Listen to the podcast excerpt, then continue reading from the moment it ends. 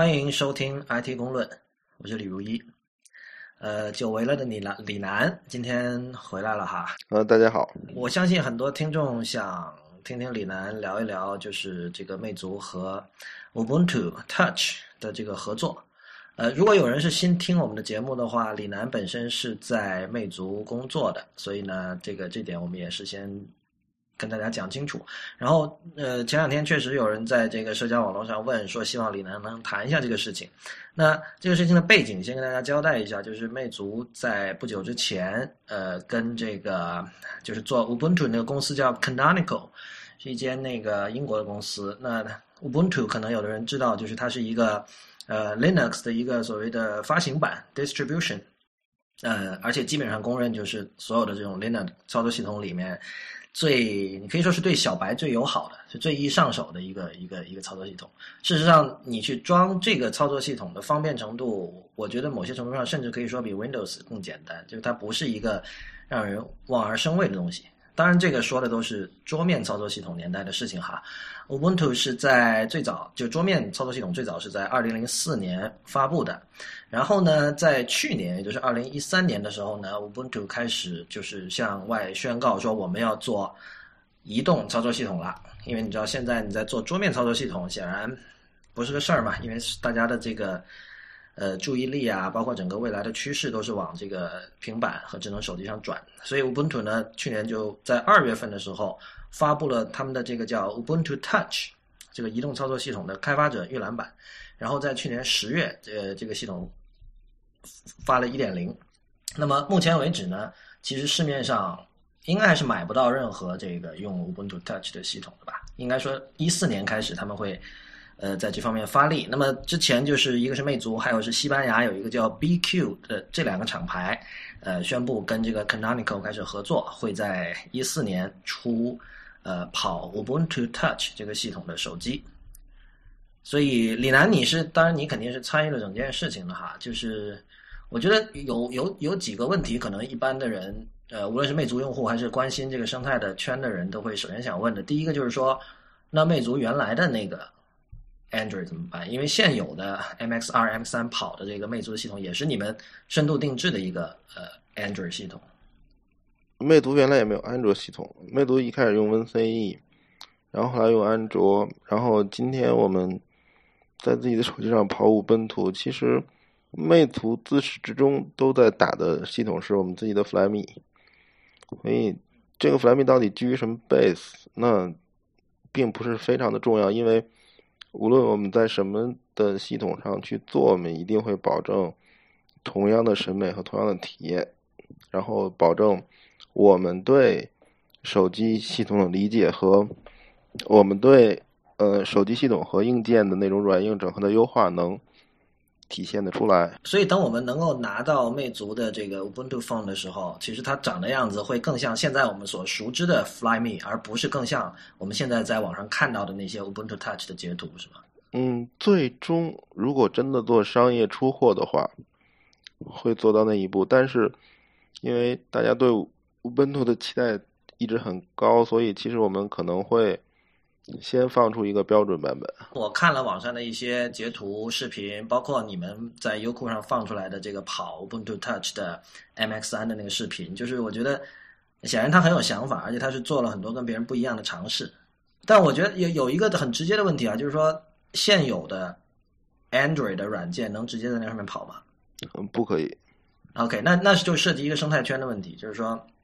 你怎么保证就是出来的时候，就出来的时候我们可以用到什么呀？我相信就是说你们既然选择做这件事，你肯定会保证至少主流那些 app 都能用，对吧？这里有几个比较有意思的是，就第一，那个安卓的开发者使用的 P C 系统，然后好像七成到八成是 Ubuntu。哈，真的啊，哎，这个真的很有趣，没想到，这真的完全没想到。对，就是因为那个整个的安卓开发环境历史上在 Windows 下是烂到渣。当然我不知道今天优化怎么样，但是至少绝大多数的安卓开发者会发现我在 Ubuntu 上会有更好的体验，甚至你就是用一个 MacBook 用 macOS 都很赞。所以用苹果的笔记本用苹果的系统开发安卓系统的人其实也不少，但是最多数是用 Ubuntu 在干。我以前是听说那个就是 Android 它自己那个 I D E Eclipse 特别慢，我不知道是你说的是这个问题还是怎么，就 Windows 上究竟有什么那么不爽的地方？各种垃圾，就说起来都是累，包括模拟器会经常崩溃。然后那个我、啊、对这个有听说，对，我以前一直不明白说为什么会有这么烂的一个 Windows 下的集成开发环境，然后后来见了Ubuntu的人才知道，原来 Google 自己开发安卓的 P C 是Ubuntu，所以我怀疑那套 Windows 下的集成开发环境可能没有人真正好好的把它搞过的。然后所以那不管怎么样吧，就是说实际上很多的安卓的开发者都非常熟悉Ubuntu，再通过 P C。 然后还有一个比较有意思的就是说 Ubuntu 是一个不绑定 Google Play 的一个系统，那那样的话呢，其实会有人愿意推动 Ubuntu 生态圈的建立，这些人是什么呢？是那些和 Google 属于竞争对手的互联网服务提供商。所以对于这些人而言的话，那么 Ubuntu 完全不是问题，他一定会在上面做 apps。 所以 Ubuntu 现在还没有发布，但它实际上已经有上百个 apps 可以 download 了，然后这些 apps 主要是这两个来源，就是使用嗯、呃、Ubuntu 的 P C 来开发安卓的那些开发者，他会为 Ubuntu 写一些东西。另外呢，就是那些网络服务提供商，因为 Ubuntu 对于那个网络服务的接入是非常的开放的，比 Google 要开放很多。 Google 的话，它 Google Play 的那种限制很严格，因为 Google 要掌握网络服务，但是 Ubuntu 上完全没有这个问题，所以那些人也会很高兴的提供服务。那工具类的实际上通过原来使用 Ubuntu P C 的开发者来解决，那服务类的其实他们会很乐意在 Ubuntu 上放一些 apps 上去，然后这些应该基本的 apps 其实可能也上千个嘛，所以它应该可以在初期保证最重要的那些应用是可以的，但是今后会怎么样的话，那是另外一个未知的故事。有两个问题啊，第一个就是说，呃，这件事情其实我我也是今天在做这个调研的时候我才发现，就是说 Ubuntu 它自己是有一套叫 Q M L 的语言的，是吧？嗯。所以所以就是说，你刚才只说 OK， 现在可能有 百分之七十 的 Android 开发者在用呃 Ubuntu 的这个桌面版操作系统，但是是不是说他要写一个 Ubuntu Touch 的一个程序，他还是有一定的学习成本的，要学这个 Q M L 还是怎么样？嗯，是这样，就其实 Ubuntu 是有一定的能力运行那个 P C 上的 Ubuntu Apps 的，就是说这个应该不会太难，因为他们是基于同样内核的一个产品。然后你说的那个 Q M L 实际上是Ubuntu 真正本地程序更上级的，因为它是 Qt 的一种操作 Qt 的一种语言。对。然后 Qt 实际上是一个跨跨平台的集成开发环境，以前实际上塞班也用 Qt， 所以那个 Q M L 又是一种开发方式，然后这两种开发方式是可以任选。然后咱们再说 H T M L 五， 实际上今天 H T M L 五 喊了很多年，说要来要来要来，然后今天应该说 H T M L 五 真的要来了。然后嗯，例子的话，其实滴滴打车滴滴打车你看到它很复杂的一个 apps， 但实际上今天滴滴打车已经完整的可以用 H T M L 五 来实现。所以那个那另外一波人为 Ubuntu 生态贡献的人，实际上就是那些开发者， H T M L 五 的开发者，他可以通过浏览器开发很复杂的应用，完成很复杂的功能。所以同样的事情其实你在 P C 上可以看到，就是 Windows 当年为什么那么强势，因为 Windows 实际上有自己的生态环境， Office 只能在 Windows 上用，在很长一段时间内，然后它有无数的软件你到处都可以找，但是你使用 macOS 这就是问题。可是 macOS 今天的市场份额实际上在不停的反反超，就是它不定它从Windows 的 P C 和笔记本上拿拿回分了。为什么？因为生态环境改变了，就是当人们通过浏览器解决了那么多需求的时候， Windows 的软件的优势就被削弱了。这种事情今后一定随着 H T M L 五 的发展，一定会在手机上发生的。就是今天 iPhone 跟安卓建立的 App 生态圈仍然很强势，它们仍然是一个非常非常强势的护城河，但是 H T M L 五 一定会削弱这个优势。呃，第二个问题啊，你刚才有提到说，就是 Ubuntu 会找，比如说和 Google 有竞争关系的人来重新做，呃，也就是我们称之为 Google Mobile Services G M S， 就是包括比如说谷歌的地图啊、呃 Gmail 啊、还有日历啊，就诸如此类的东西，会重新把它做一遍。那么这个，这这这个听起来是一件很浩大的工程。呃、就是啊，不，这这个这是有点误会，就是说。Ubuntu 不是说我要把这些东西重新做一遍，而是呢，实际上在安卓上，你想换掉那些 Google 的 service 是有法律风险的。那对于 Ubuntu 而言是没有这个限制的，就是说你这个关键的 Ubuntu 系统，你用什么样的地图随你便，你用什么样的应用商店随你便，但在安卓上实际上法律上而言，你只能用Google Play。 但比如说像地图这种，因为那个 Google 已经做了很多年嘛，所以就是比如说在在西方国家哈，比如说至少美北美的话，可能 Google Maps 它的这个数据很全嘛，但是就是 Ubuntu 这边如果它不用那个，它有没有短期内可以找到一个在这个就后台数据可以也有这么全的这么一个替代品？实际上是有一个众包的地图数据 upload 的一个 MapsOS，在北美有一个啊，对，这个听说过。对，所以那个，而且诺基亚本身买了另外一个，对吧？然后在中国的话，嗯、其实除了我是听说诺基亚其实可能做地图比 Google 还早，就它它好像更早就有什么那种街景车，就到处拍来拍去的。而且苹果也自己做了，对吧？然后你回到中国来看，其实除了 Google Maps 还有百度地图做的，实际上在中国是比 Google Maps 要好的，高德导航也完全不差。所以地图这个一。服务网络服务只能有 Google Maps 来提供，本身这是绝对是迷思，绝对是错误的。应该有很多很牛的厂家可以做的很好，而且他们之间的竞争会让它变得越来越好。今天实际上中国 Google Maps、 百度、高德这三家的互相竞争，已经让中国的地图的那种方便程度超越了 Google Maps。 在我个人看来，不是，如果在中国，毫无疑问，百度地图是比 Google 地图好用的，但是在在北美，就是目前肯定还是 Google 是是独大的嘛。如果你通过控制系统，你通过控制生态环境来控制系统，然后通过控制系统扼杀其他一切竞争对手的话，你没办法证明你是最好的，而且你往往也不会是。南哥又开始又开始吐槽 Google， 进入吐槽 Google 模式，对吗？Real 有一个问题吧，你因为我们之前经常有聊说关于 Android 是不是可以 fork， 包括那个知乎上也之前有个讨论。对，我觉得就说这件事情我刚知道的，虽然你之前我们前几期已经讨有有提到过这件事情，可能呃也有一点预期了哈，但是真的发布了这件事，我觉得还是挺呃惊讶的。就是我的有一系列问题吧，其中我觉得第一个是问题是说，为什么这个魅族选择了这个 Ubuntu Phone 这个系统，而不是说去自己去 fork Android 本身呢？因为因为据我所知，比如说最近刚好那个诺基亚它也发布了一个就是基于安卓的手机，叫两款吧 X X 加，然后它的做法其实跟当年那个亚马逊做 Kindle 的做法其实差不多的，就是把安卓的那个开源那部分呃 L S P 保留了，然后去掉谷歌的服务，然后用自己的。然后我觉得从实用主义的角度来讲，这样应似乎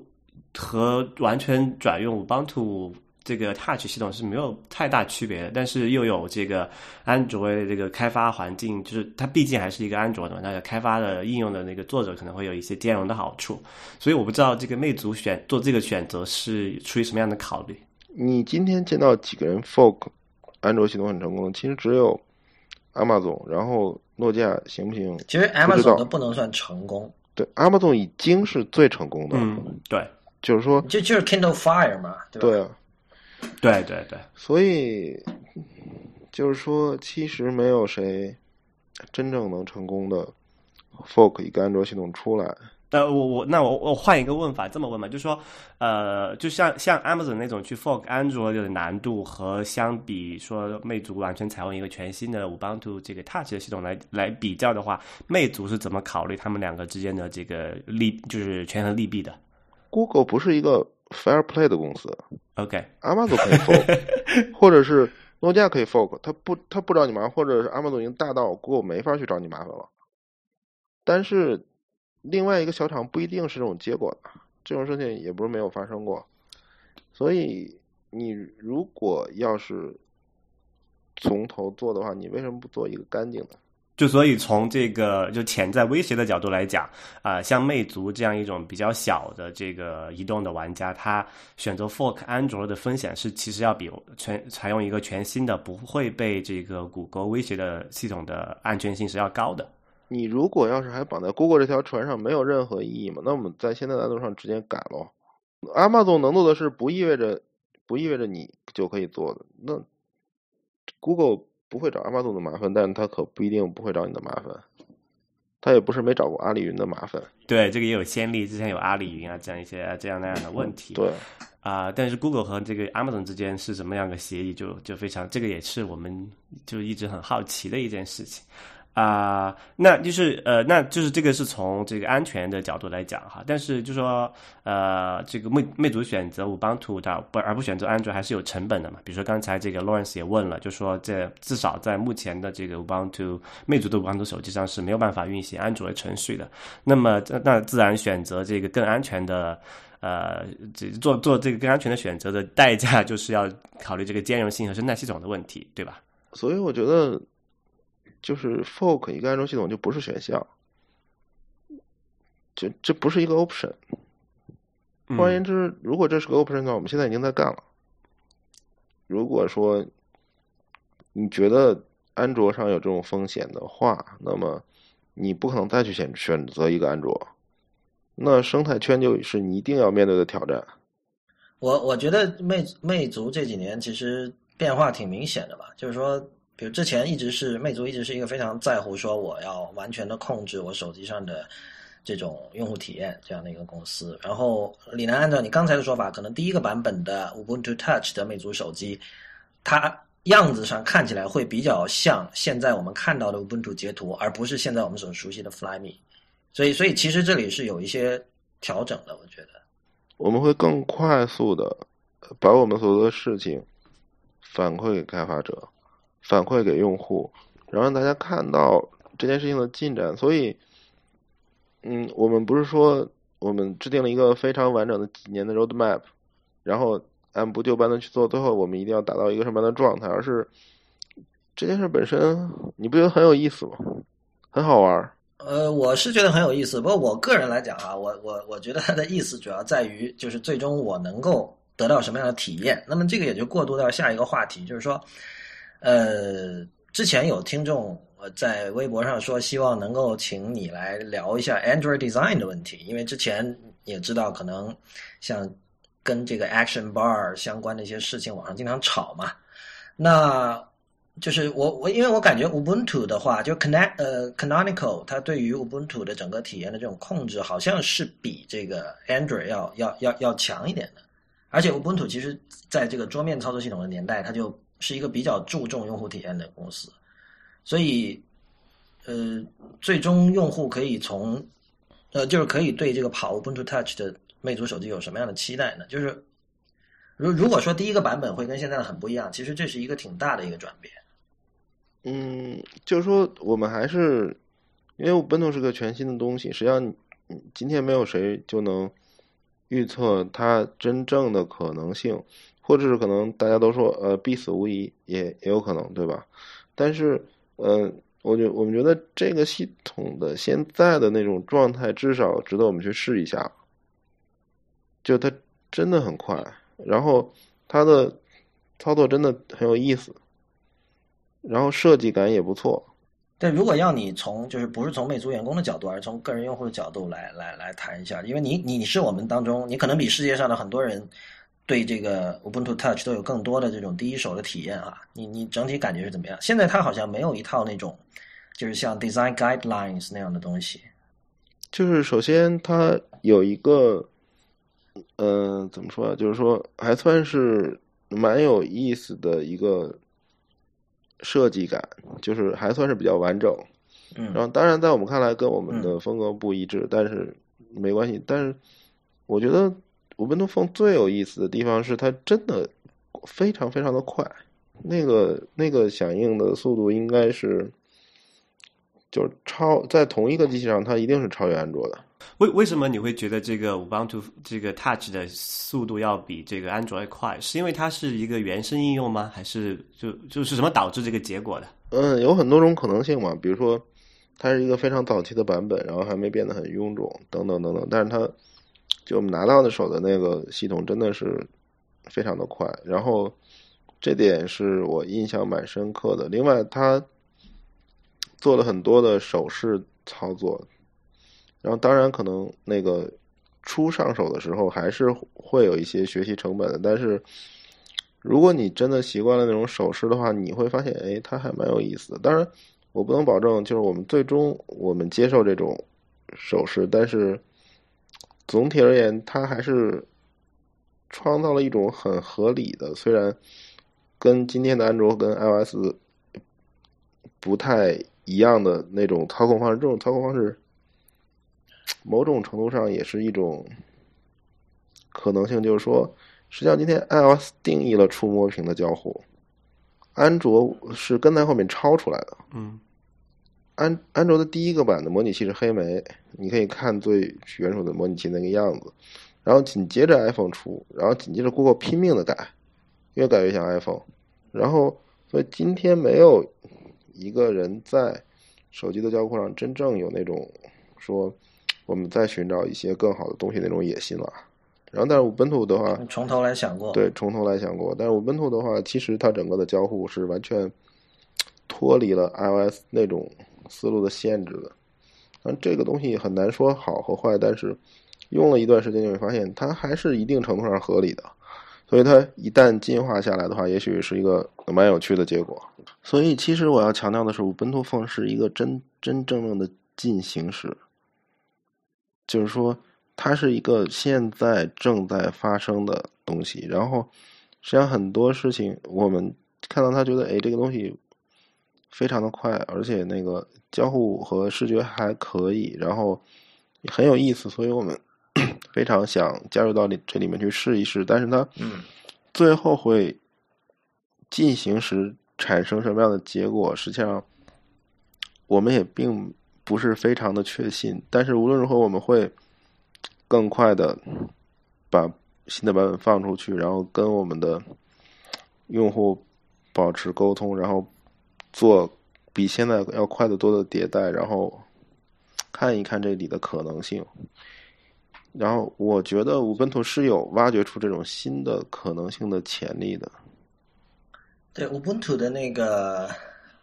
它的那个桌面版好像是半年迭代一次还是什么，半年一个新版还是怎么样。但今天其实小米已经重新定义了智能手机系统的迭代速度，就是一周。所以你们的那个程序员和设计师会跟 Canonical 那边会有比较紧密的合作吗？沟通吗？应该说我们现在还是在跟 Canonical 的技术团队一起想想把一个标准的 Ubuntu Phone 比较好的在魅族的手机上跑起来，这是第一步。然后当我们摸透了这些之后，那么我们同时在基于 Ubuntu Phone 的那些设计和交互，我们可能再有自己的想法。啊，所以他们那边呃有没有说要求说有一个统一的这个 Ubuntu Touch 的体验？因为比如说这次是同时跟你们和西班牙的那个 B Q 那个手机厂商合作嘛，那可能比如说你们这边有人跟他们一起做，然后那边 B Q 那边可能有他们的一套想法，那最后出来这两套系统，我不知道它的这个近似度会有多大。所以其实这个就类似于一个互联网的创业笑话，就是说那个说哦我的网站上线了，然后紧紧接着说天哪，它竟然崩溃了，让大家开心的庆祝说我们可以拿风投了。就是碎片化一定是当你已经做到足够大的时候才需要考虑的问题，然后现在看来我觉得碎片化还为时尚早讨论这个问题，因为你可能不需要讨论碎片化，它就死掉了也说不定嘛。对，我我其实不是讨论碎片化了，我就是我我刚才脑子里就反复在试图视觉化一个跑 Ubuntu Touch 的手机，然后我就觉得，因为 Ubuntu 它一直色调是那种褐色，你知道吧？比较暗红色，然后你们一直是蓝天白云那种色，然后我觉得这两个东西非常的不不和谐，然后我觉得我就想最终会是什么样子，然后我没有办法想象。哦，那如果是如果是咱们说那个就是说视觉设计的话，其实 Ubuntu 它的抽象还是不错的，就是它的那个大的架构，你可以很简单的，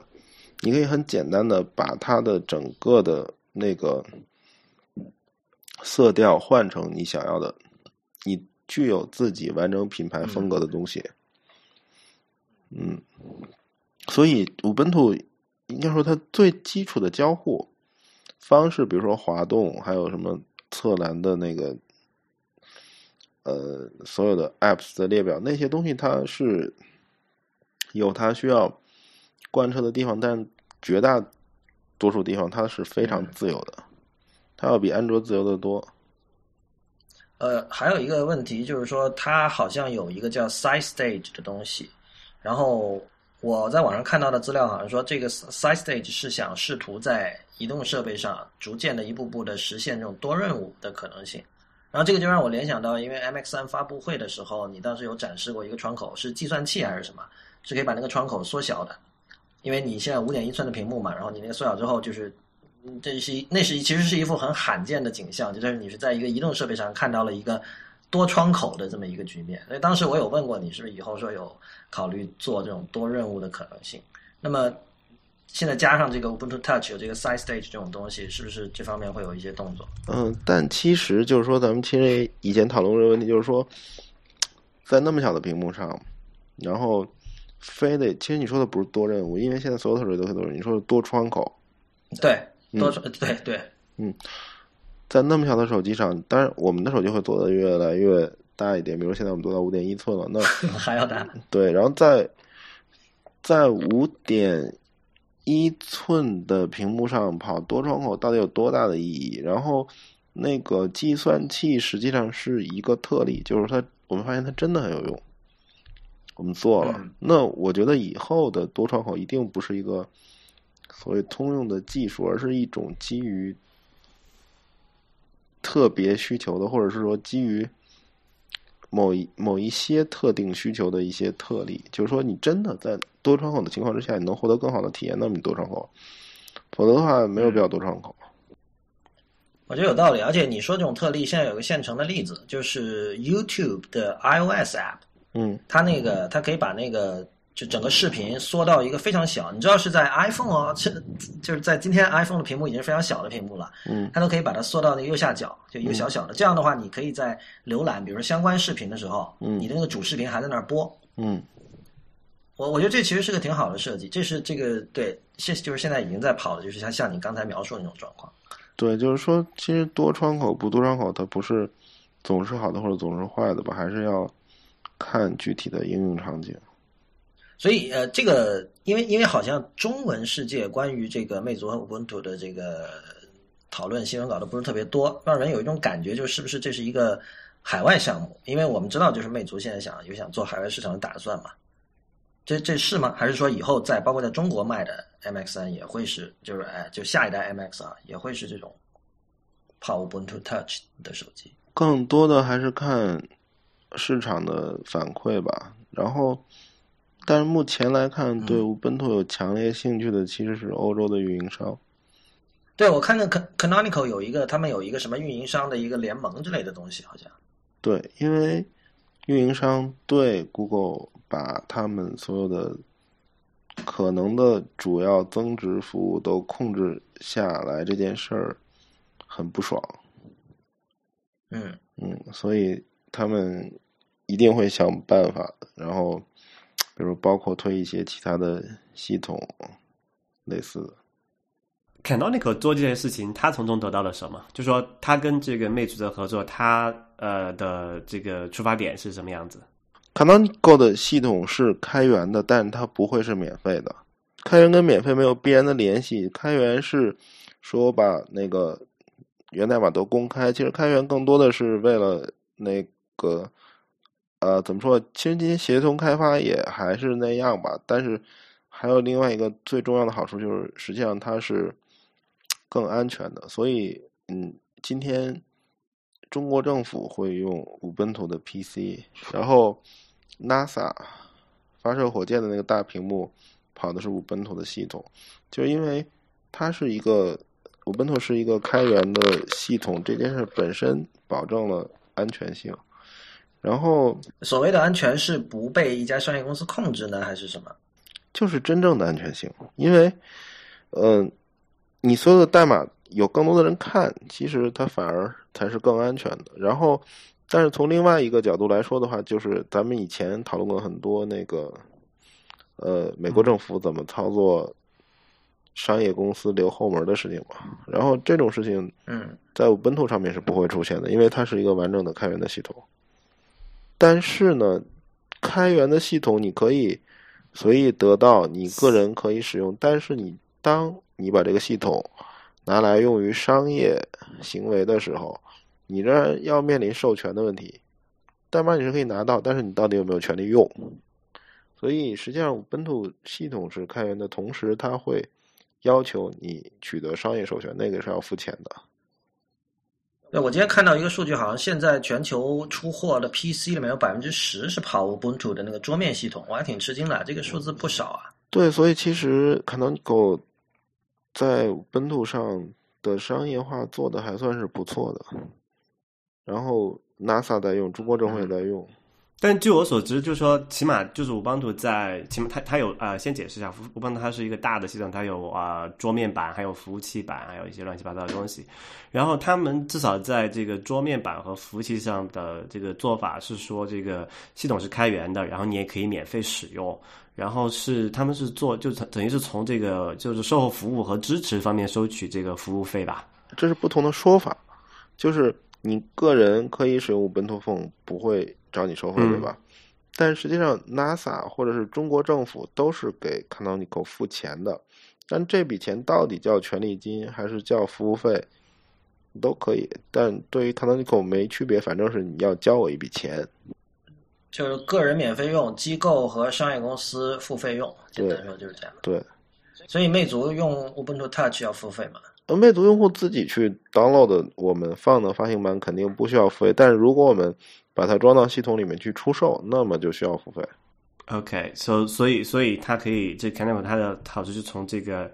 它其实就是卖软件了，可以这么理解。呃，其实就其实它的模式是更更像以前的 Windows， 嗯，就是微软的时候的那种。就是、怎么不喜欢这个比喻？因为因为是不一样的，因为的确是不一样的。就是说，为什么安卓可以免费？是因为整个安卓上的核心服务 Google 控制， Google 从一个用户手里能收到，每一个服务的用户手里能收到一笔钱，所以安卓可以免费。那 Canonical 有一个重要的特点区别 Google 的，就是它不控制上面的网络服务，呃，没有 Google Play 没关系，你它不控制服务，你没有 Google Play 没关系。他自己有提供为这个 Ubuntu 这个 Touch 有提供任何这个这个就是服务吗？没有的，因为我记住他会有一个，他们有一个叫做 Ubuntu One 的这个云存储的服务，好像是，我不知道会不会在上面有用。对，就是说它可以提供，但它不控制。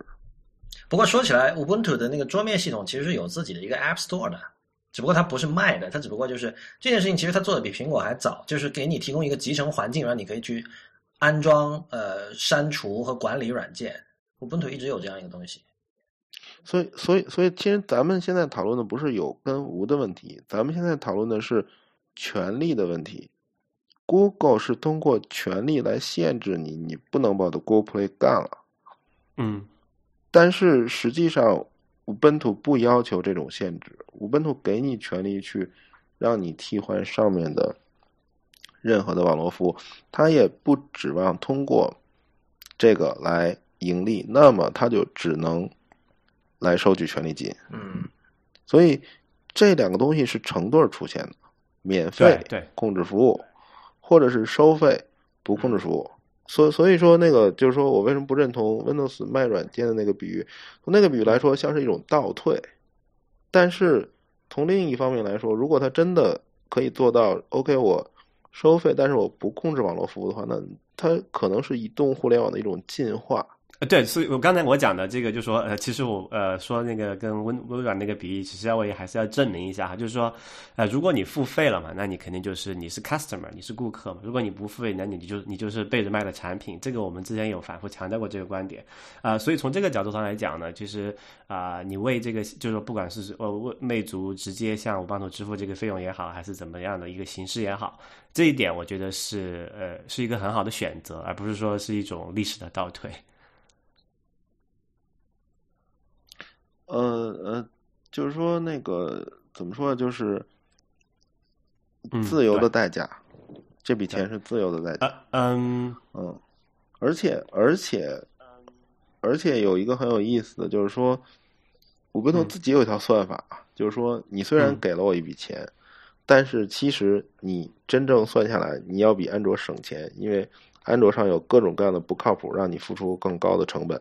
呃，你是指专利的授权费还是怎么样？呃，对，这个实际上我并我并没有仔细研究，但是Ubuntu自己有一个算法，就是说你卖一个安卓系统的手机，然后所付出的整体的成本，实际上是要比交我几美金，然后卖一个Ubuntu系统的手机要贵的，安卓会更贵，免费的往往是更贵的。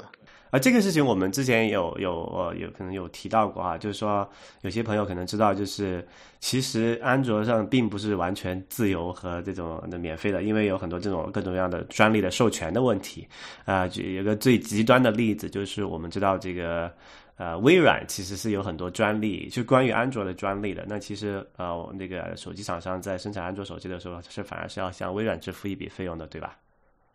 嗯。OK， 就刚才李楠讲的那些，就所谓的安安卓这个看似啊、呃、免费的系统上面各种潜在的这种费用啊、呃，这个是我们普通用户可能不太了解。但是Ubuntu的意思应该不是这个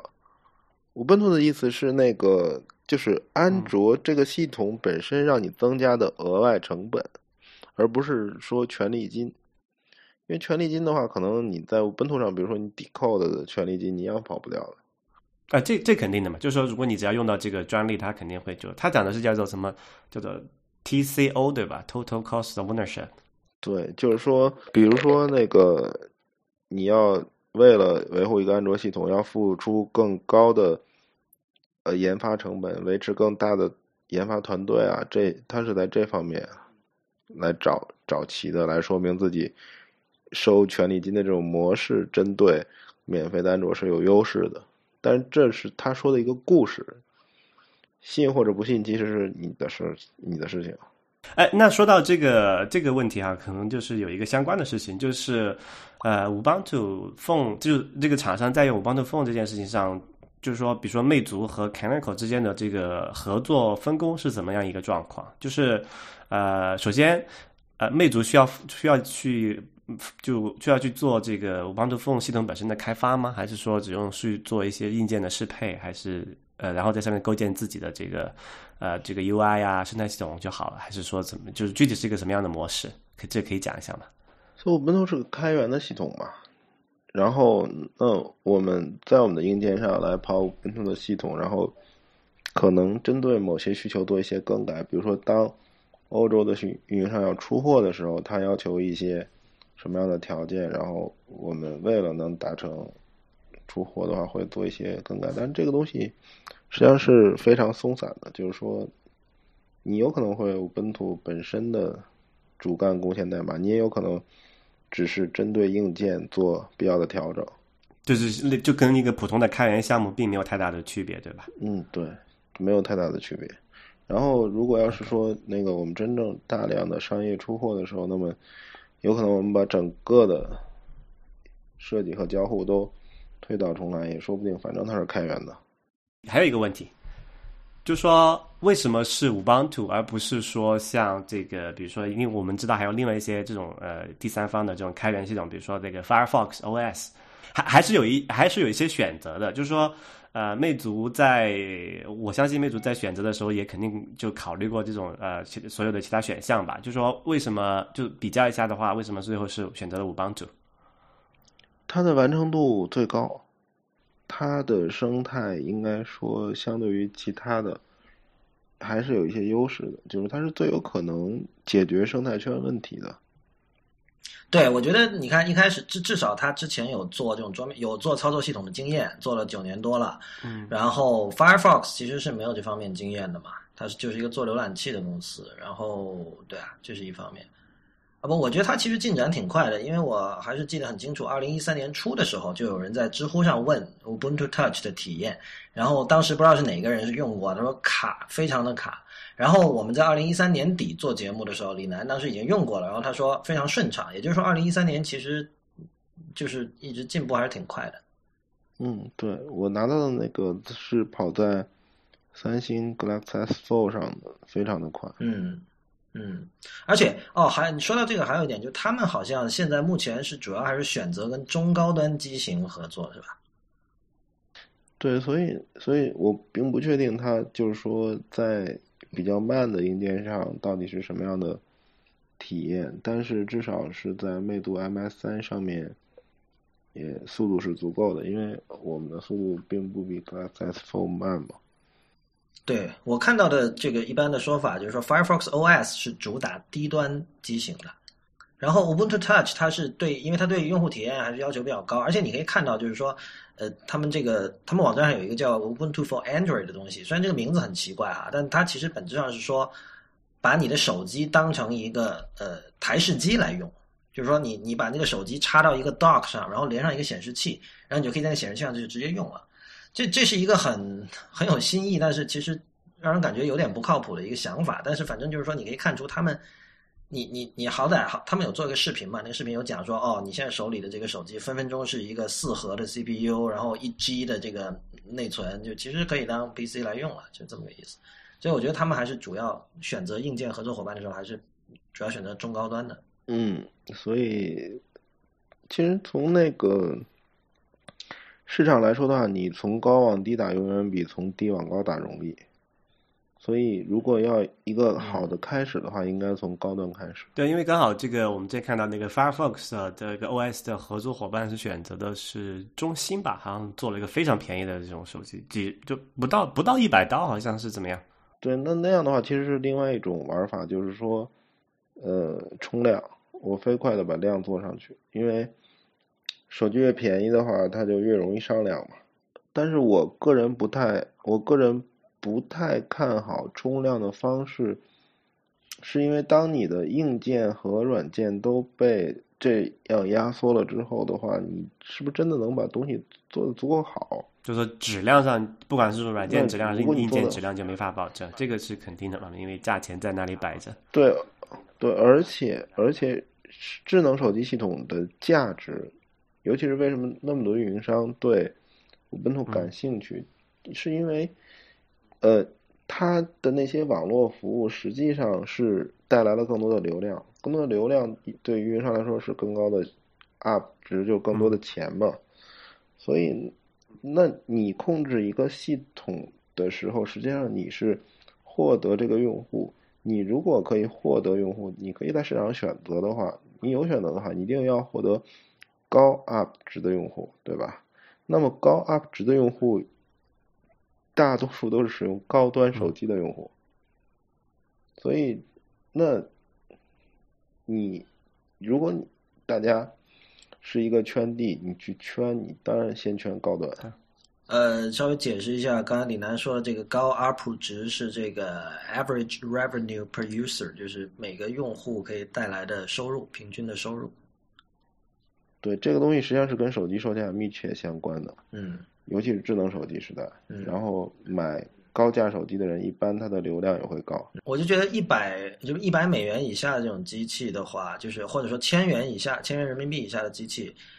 操作系统你很难去差异化吧？就是说，所以这个时候你 Firefox O S 和它用 Android 相比起来，能够有什么实际的好处吗？对于千元以下的机器，我不知道。所以更多的是一种被逼无奈嘛，就是说，如果能拿高端，谁会去拿低端？先把高端拿下吧。嗯，而且我觉得像Ubuntu它现在定位这样其实也没错，因为你起码你按现在的这个主流的高端低型去做，等你真正可能两三年后这个这个这个生态成规模之后，那现它当你现在针对的优化的这个机型就是那个时候的低端机型的性能了吧，差不多。嗯，所以就是说呃包括生态圈的建立也是一样的，你说我有很大的量，所以那个开发者会呃蜂拥而来，但是这个量也一定是在质的基础之上的。高 up 值的用户往往在内容或者是游戏等各方面的消费能力也更强。Ubuntu Touch 我觉得总是让我想到那个当年的 WebOS 啊，但 WebOS 后来的下场不是很好，但是我觉得 Ubuntu 的话它的起点还是不一样嘛，就是首先它有九年做操系统的经验，然后按照之前所说其实它有一个类似 App Store 这样的东西，然后它包括因为有很多服务器跑的是 Ubuntu 嘛，所以它有那个 server 版本的操作系统，所以感觉这些积木一块一块都在，就是比如说它要做自己的那种云服务似乎也可以做，所以那剩下来就是刚才说的鸡和蛋的问题了，就是说你有量第三方开发者才会过来，但是对啊，你如果第三方开发者没有的话你怎么有量，所以我觉得这事儿就是用英文说就很 fascinating， 就是你你就像李楠你刚才说很有意思，我觉得确实很有意思，就是这件事情我我很愿意去看它的发展，不像有的像 Firefox O S 的话你就觉得啊就那么回事儿。呃，那我们就到这里吧，所以那个今天节目就到此结束，然后欢迎大家在我们的社交网站关注我们，我们在新浪微博叫 I T 公论，公司的公，论点的论，在 Twitter 和微信都是叫 I T 公论的全拼，我们下期再见。